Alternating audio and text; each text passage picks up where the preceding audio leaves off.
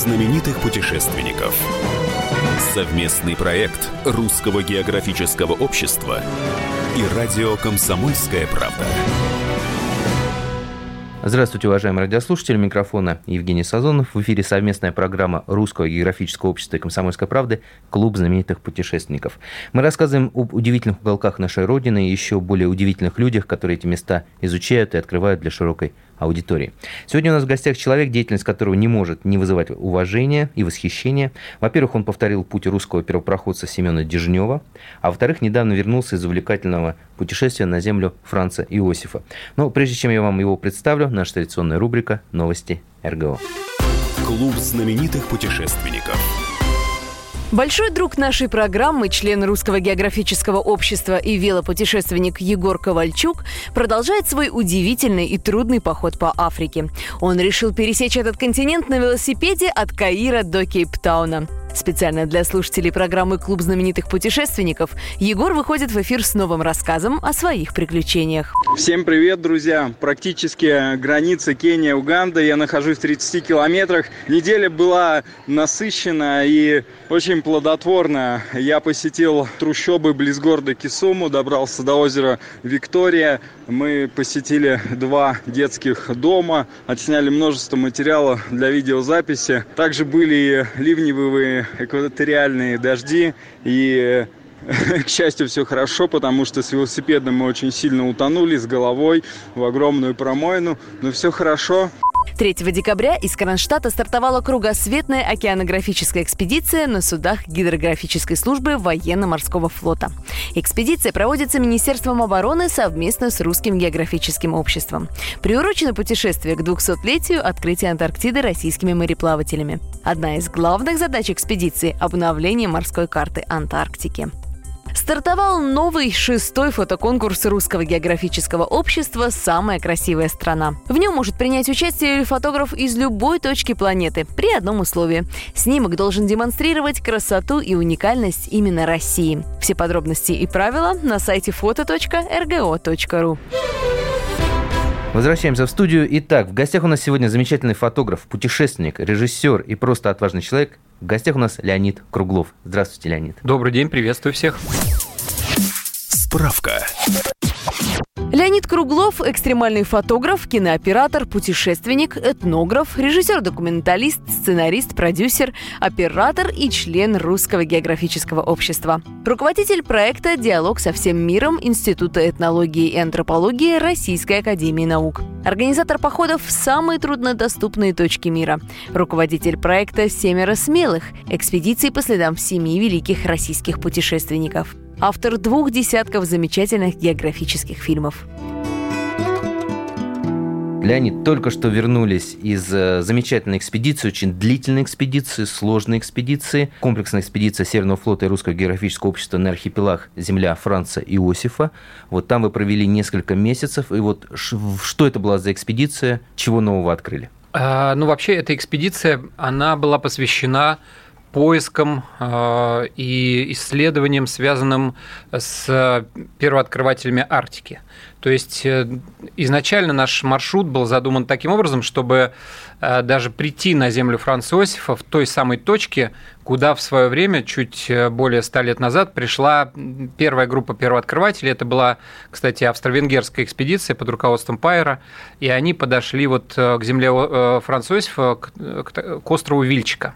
Вот. Ну и, соответственно, вот мы, когда сегодня с вами будем разговаривать на эту тему, вообще на земле Франца Иосифа очень много вот этих всех названий, как бы, и это постоянный вопрос, что, почему так много российская территория, а так много вот этих иностранных названий.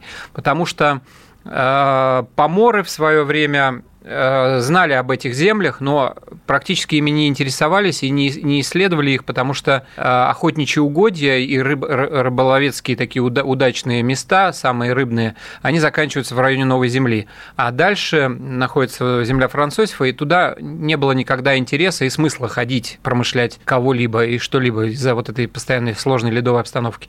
Вот, поэтому первыми туда подошли европейцы, это был уже самый конец XIX века. Земля Французьфа – это последняя крупная крупное вообще географическое открытие на планете. Ну, то есть это целый архипелаг, который долгое время во льдах был скрыт, и вот, наконец, его открыли. Вот мы подошли к земле Францосифа именно со стороны Новой Земли, к острову Вильчика, и э, первое же наше исследование, вот оно было посвящено как раз э, вот этим группе первооткрывателей, которые туда пришли сто лет назад. Мы нашли очень много следов их экспедиции, нашли захоронение вообще первого человека э, из этой первой а, австро-венгерской экспедиции, который там умер, пока судно было, так сказать, вмерзшее в лед, и пока основная группа там несколько лет обследовала эти острова, продвигаясь там дальше-дальше на север. Вот. Ну и дальше вот весь наш экспедиционный план, он был построен именно таким образом, чтобы пройти по следам основных групп исследователей и посмотреть, что осталось от этих мест, что, что, э, какие могут быть находки, что, что вообще можно увидеть, ну, так сказать, перенесясь на сто лет назад, можно так сказать. Нас поразило, что мы нашли очень много ну, таких своего рода капсул времени, потому что э, на многих островах, где проходили экспедиции, до сих пор э, остались вмороженные в лед остатки этих лагерей, постройки, Склад, консервные склады, банки, да? склады, в одном месте мы даже уже э, к острова, на островах, как можно, те, которые ближе уже были к Северному полюсу, все эти экспедиции, у них, собственно, была задача в свое время использовать эти земли, землю Французов как плацдарм для того, чтобы покорить Северный полюс. А конец 19-го, начало 20 века это был как раз бум, это было соревнование между державами мировыми э, за покорение Северного полюса. Ну да, всемирная вот, такая гонка. Да, кто будет первым, кто сможет ступить, так сказать, на Северный полюс первым.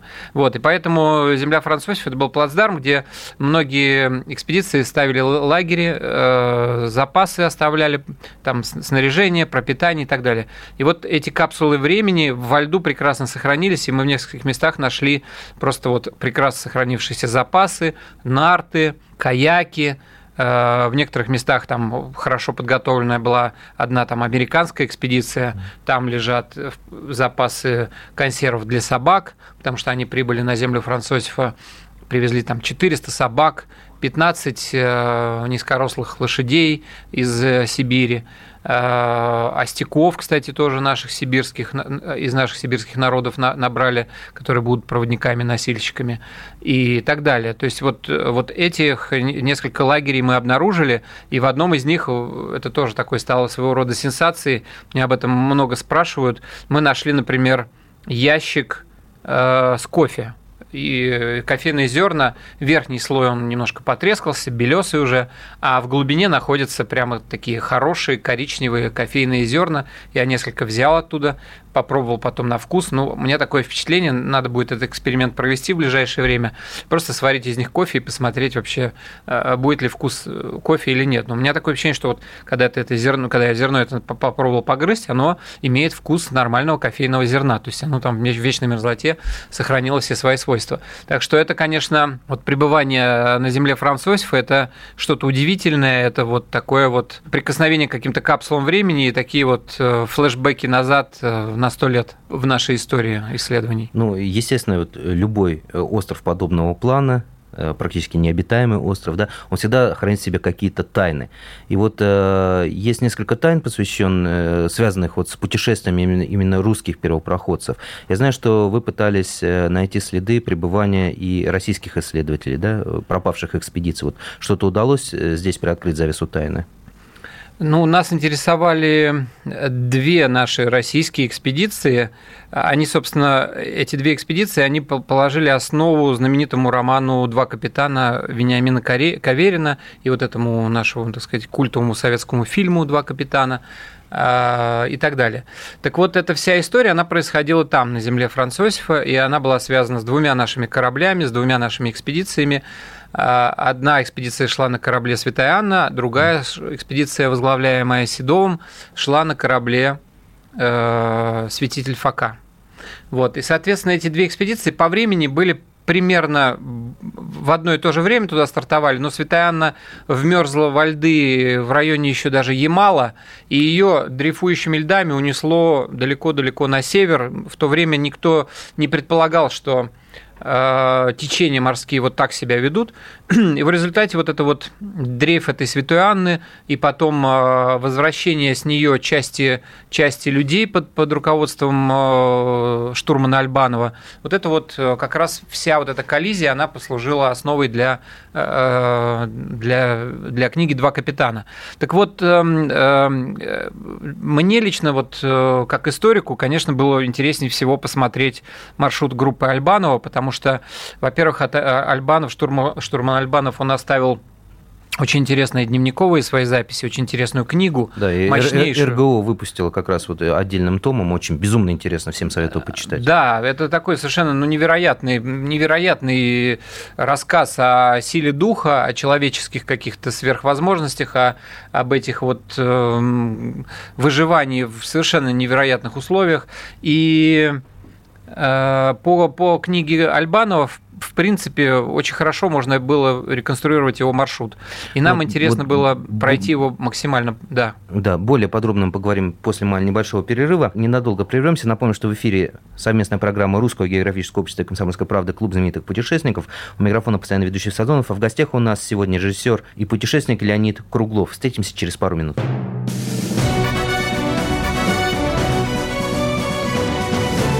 Клуб знаменитых путешественников. Совместный проект Русского географического общества и радио «Комсомольская правда». Мужчина и женщина. На каждый вопрос свое мнение. Говори, говори, что ты? Почему именно сейчас? Они в 14-м, когда начали Донецк и Луганск долбать так, что пух и перья летели. Так ты сейчас-то ему зачем этот вопрос задаешь? Я задаю вопрос. Тихо. Чш. Накал страстей на радио «Комсомольская правда». Семейный подряд Норкиных в поисках истины. По будням в 9 вечера. Просто о сложном в программе «Простыми словами». Да я не Америку открываю. Больше? Я, я не понимаю, Подожди, когда пожалуйста. этот беспредел закончится. Не знаю.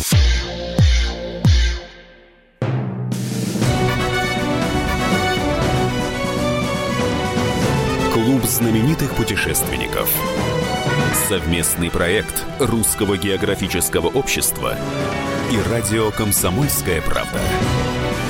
Снова здравствуйте, уважаемые радиослушатели. В эфире совместная программа Русского географического общества и комсомольской правды «Клуб знаменитых путешественников». У микрофона постоянно ведущий Евгений Сазонов. В гостях у меня сегодня замечательный режиссер и путешественник Леонид Круглов, который рассказывает о недавней экспедиции на землю Франца Иосифа. И мы остановились на том, что э, часть экспедиции была посвящена именно поискам и выяснению судьбы двух российских экспедиций конца 19-го, начала 20 века. И что удалось узнать, что нового, какие открытия связаны с этими экспедициями. Да, мы уже говорили о том, что вот эта знаменитая история, которая послужила основой для, э, для романа Каверина «Два капитана», вот она как раз, вся эта история происходила на земле Французьфа. Судно Святая, Святой Анна находилось затертое во льдах, его отнесло уже примерно на 200 километров от земли Французьфа в сторону Северного полюса, и дрейф продолжался в сторону Шпицбергена, то есть она как бы шла на, на запад, можно сказать. И в какой-то момент группа Э, штурман Альбанов принял решение уйти с корабля, потому что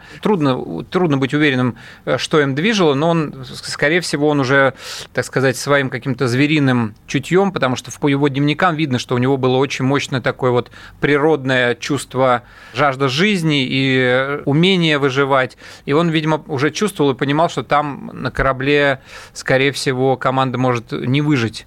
Он, ну, и он оказался прав. Да? В конечном итоге, до сих пор, кстати, судьба самого корабля остается одной из наших больших, огромных, величайших, может быть, даже исторических и географических загадок. Что со Святой Анной в результате случилось, никто толком не знает. Мы, продолжая эту всю традицию, продолжая эту исследовательскую линию, так сказать, попытались внести свой вклад э, тоже. А как внести свой вклад? Э, только лишь э, попробовать повторить тот путь, которым они шли. Но я просто сразу хочу сказать, что вот этих приключений, связанных с дикими животными, вообще было очень много на, во время этой экспедиции, потому что, а, вот, например, кто-то из нашей группы пошутил, говорит, кадр из серии «Последняя съемка оператора».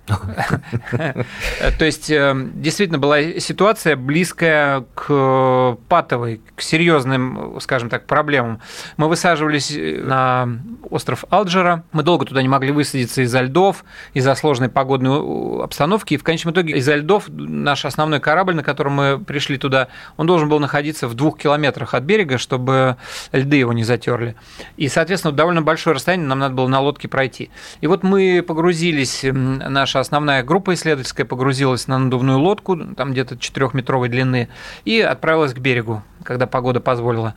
В какой-то момент мы плывем на довольно-таки приличной скорости идем, удар в дно. Нам показалось, что мы налетели на льдину, может быть, пробили дно или что-то. Естественно, мы притормозили, остановились, чтобы понять, что случилось. Оператор находился на носу лодки, я находился на, наоборот сзади, на, на корме лодки. И вдруг я вижу, что в нашу сторону движется торпеда. Ну, вот самая настоящая, ни с чем больше не сравнимая торпеда. То есть у нее что-то коричневое, массивное, э, вздувается верхняя кромка воды, и она с огромной скоростью идет на нас. То есть вот примерно с того места, где мы получили удар. Ну, это было похоже на торпеду, но на самом деле это, конечно, была живая торпеда, это была моржиха, а! которая с огромной скоростью двигалась э, в нашу сторону. Все это длилось считанные секунды, и мы должны были очень быстро реагировать. Моржиха выскочила сзади около кормы лодки, где как раз я сидел, и начала, как поплавок, э, ну, выскакивать вверх и опускаться резко вниз, вверх и вниз, э, используя свои бивни как шило, да, огромное такое, а которым за, она просто била по нашей лодке. Вот в за чем что? необходимость-то была вот, э, вот это вот как раз, э, ну вот мы убедились, что, оказывается, моржи опаснее даже белых медведей да бывают. И, и часто, то есть э, здесь я хочу вернуться и к дневникам Альбанова, по чьим следам мы уже с вами начали идти. У них в дневниках, когда мы их подробно э, вычитывали, всматривались в текст, оказалось, что моржи для них тоже представляли точно такую же угрозу. То есть морж по каким-то своим соображениям почему-то воспринимает небольшие плавающие плавсредства, скажем так, небольшого размера, он почему-то воспринимает как угрозу. При первой же возможности моржи атакуют небольшие лодки. Я не знал, что то они есть, настолько агрессивны. Э, да, то есть, э, ну, в нашем случае один из, эм, один из группы э, спецназа, все это было, было исследование группы Северного флота, и, соответственно, там были специальное такое подразделение, которое вообще специализировалось именно на охране нашей экспедиции. Вот один из спецназовцев как раз заметил, что в воде плыл моржонок. Вот а, она защищала до. малыша. Да, и вот э, ну, он сразу же нырнул и исчез. То есть его успел заметить только вот один угу. человек.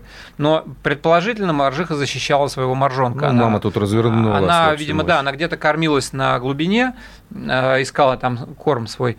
И, видимо, выскочила резко вверх и атаковала нашу лодку. Но сначала она ударила нас, получается, в нос лодки. Мы об этом не знали, что у нас уже пробит нос лодки. А, то есть дыра была все Да, уже секция первая была пробита пробита, а сзади, когда она начала нас атаковать, она ухитрилась пробить еще две секции. Да, пока мы уже ее не начали просто отталкивать там шестами, которыми мы глубину замеряли обычно. Вот. И в конечном итоге мы как-то ее смогли оттолкнуть, хотя она продолжала просто атаковать раз за разом, очень так целенаправленно. И на сдувающейся лодке, а в лодке находилось 11 человек, нам еще нужно было преодолеть километр до берега. И, в общем, это было вот на грани, потому что к берегу мы уже подошли на такой на, на прилично сдувшейся лодке, у которой которой осталась одна только секция дно и одна боковая секция. Вот. И, соответственно, мы успели высадиться на ледовый припай, и нас уже потом чуть позже спасла другая лодка, пришла за нами. Леонид, вот. Э, вопрос от человека, который тоже имеет отношение к документалистике. Э, это снято? Это снято, и это кадры из серии, как вот последний, там, последний, последний кадр, кадр оператора. Оператора, да. да. Здесь в этом плане мы профессионально, естественно, отработали, мы все это успели снять. Леонид, ну вот вопрос, когда мы увидим э, фильм, посвященный этому путешествию, когда сможно это, вот эти удивительные кадры атаки Маржихи увидеть? На самом деле, я думаю, что еще где-то через полтора-два года, не раньше. Дело в том, что нам еще нужно отработать следующий сезон, потому что перед нами задача такая немаленькая. Нам, мы только лишь часть сейчас островов обошли нашей э, Арктики, высокоширотной Арктики. Нам нужно еще пройти на восток, э, еще побывать на нескольких островах. Вот когда мы всю эту цепочку наших эм, арктических островов пройдем, у нас будет собран полный материал о том, что там происходило во время открытия этих мест, куда двигались все эти многие пропавшие экспедиции. И через год мы закончим съемки, через полтора смонтируем фильм, и тогда уже сможем его показать. Ну, конечно, мы обязательно в первую очередь э, расскажем о том, о премьере этого фильма у вас здесь, чтобы наши слушатели об этом первыми узнали. Да, обязательно ждем вас в гости, когда будет и следующая часть экспедиции, и тем более премьера фильма. Вот, желаем вам удачи, и с нетерпением ждем итогов и новых итогов экспедиции, новых итогов в качестве фильма. А, совместная программа Русского географического общества «Комсомольская правда» «Клуб знаменитых путешественников» подошла к концу. В гостях у нас был замечательный режиссер, великолепный путешественник и удивительный рассказчик Леонид Круглов. Вот я редко, когда действительно слушаю своих гостей так, что не хочется их прерывать, но это тот тот случай, когда это имело место. Наш клуб вновь откроется ровно через неделю. Встречу вас я, Евгений Сазонов. Удачных путешествий и изучайте географию, царицу наук.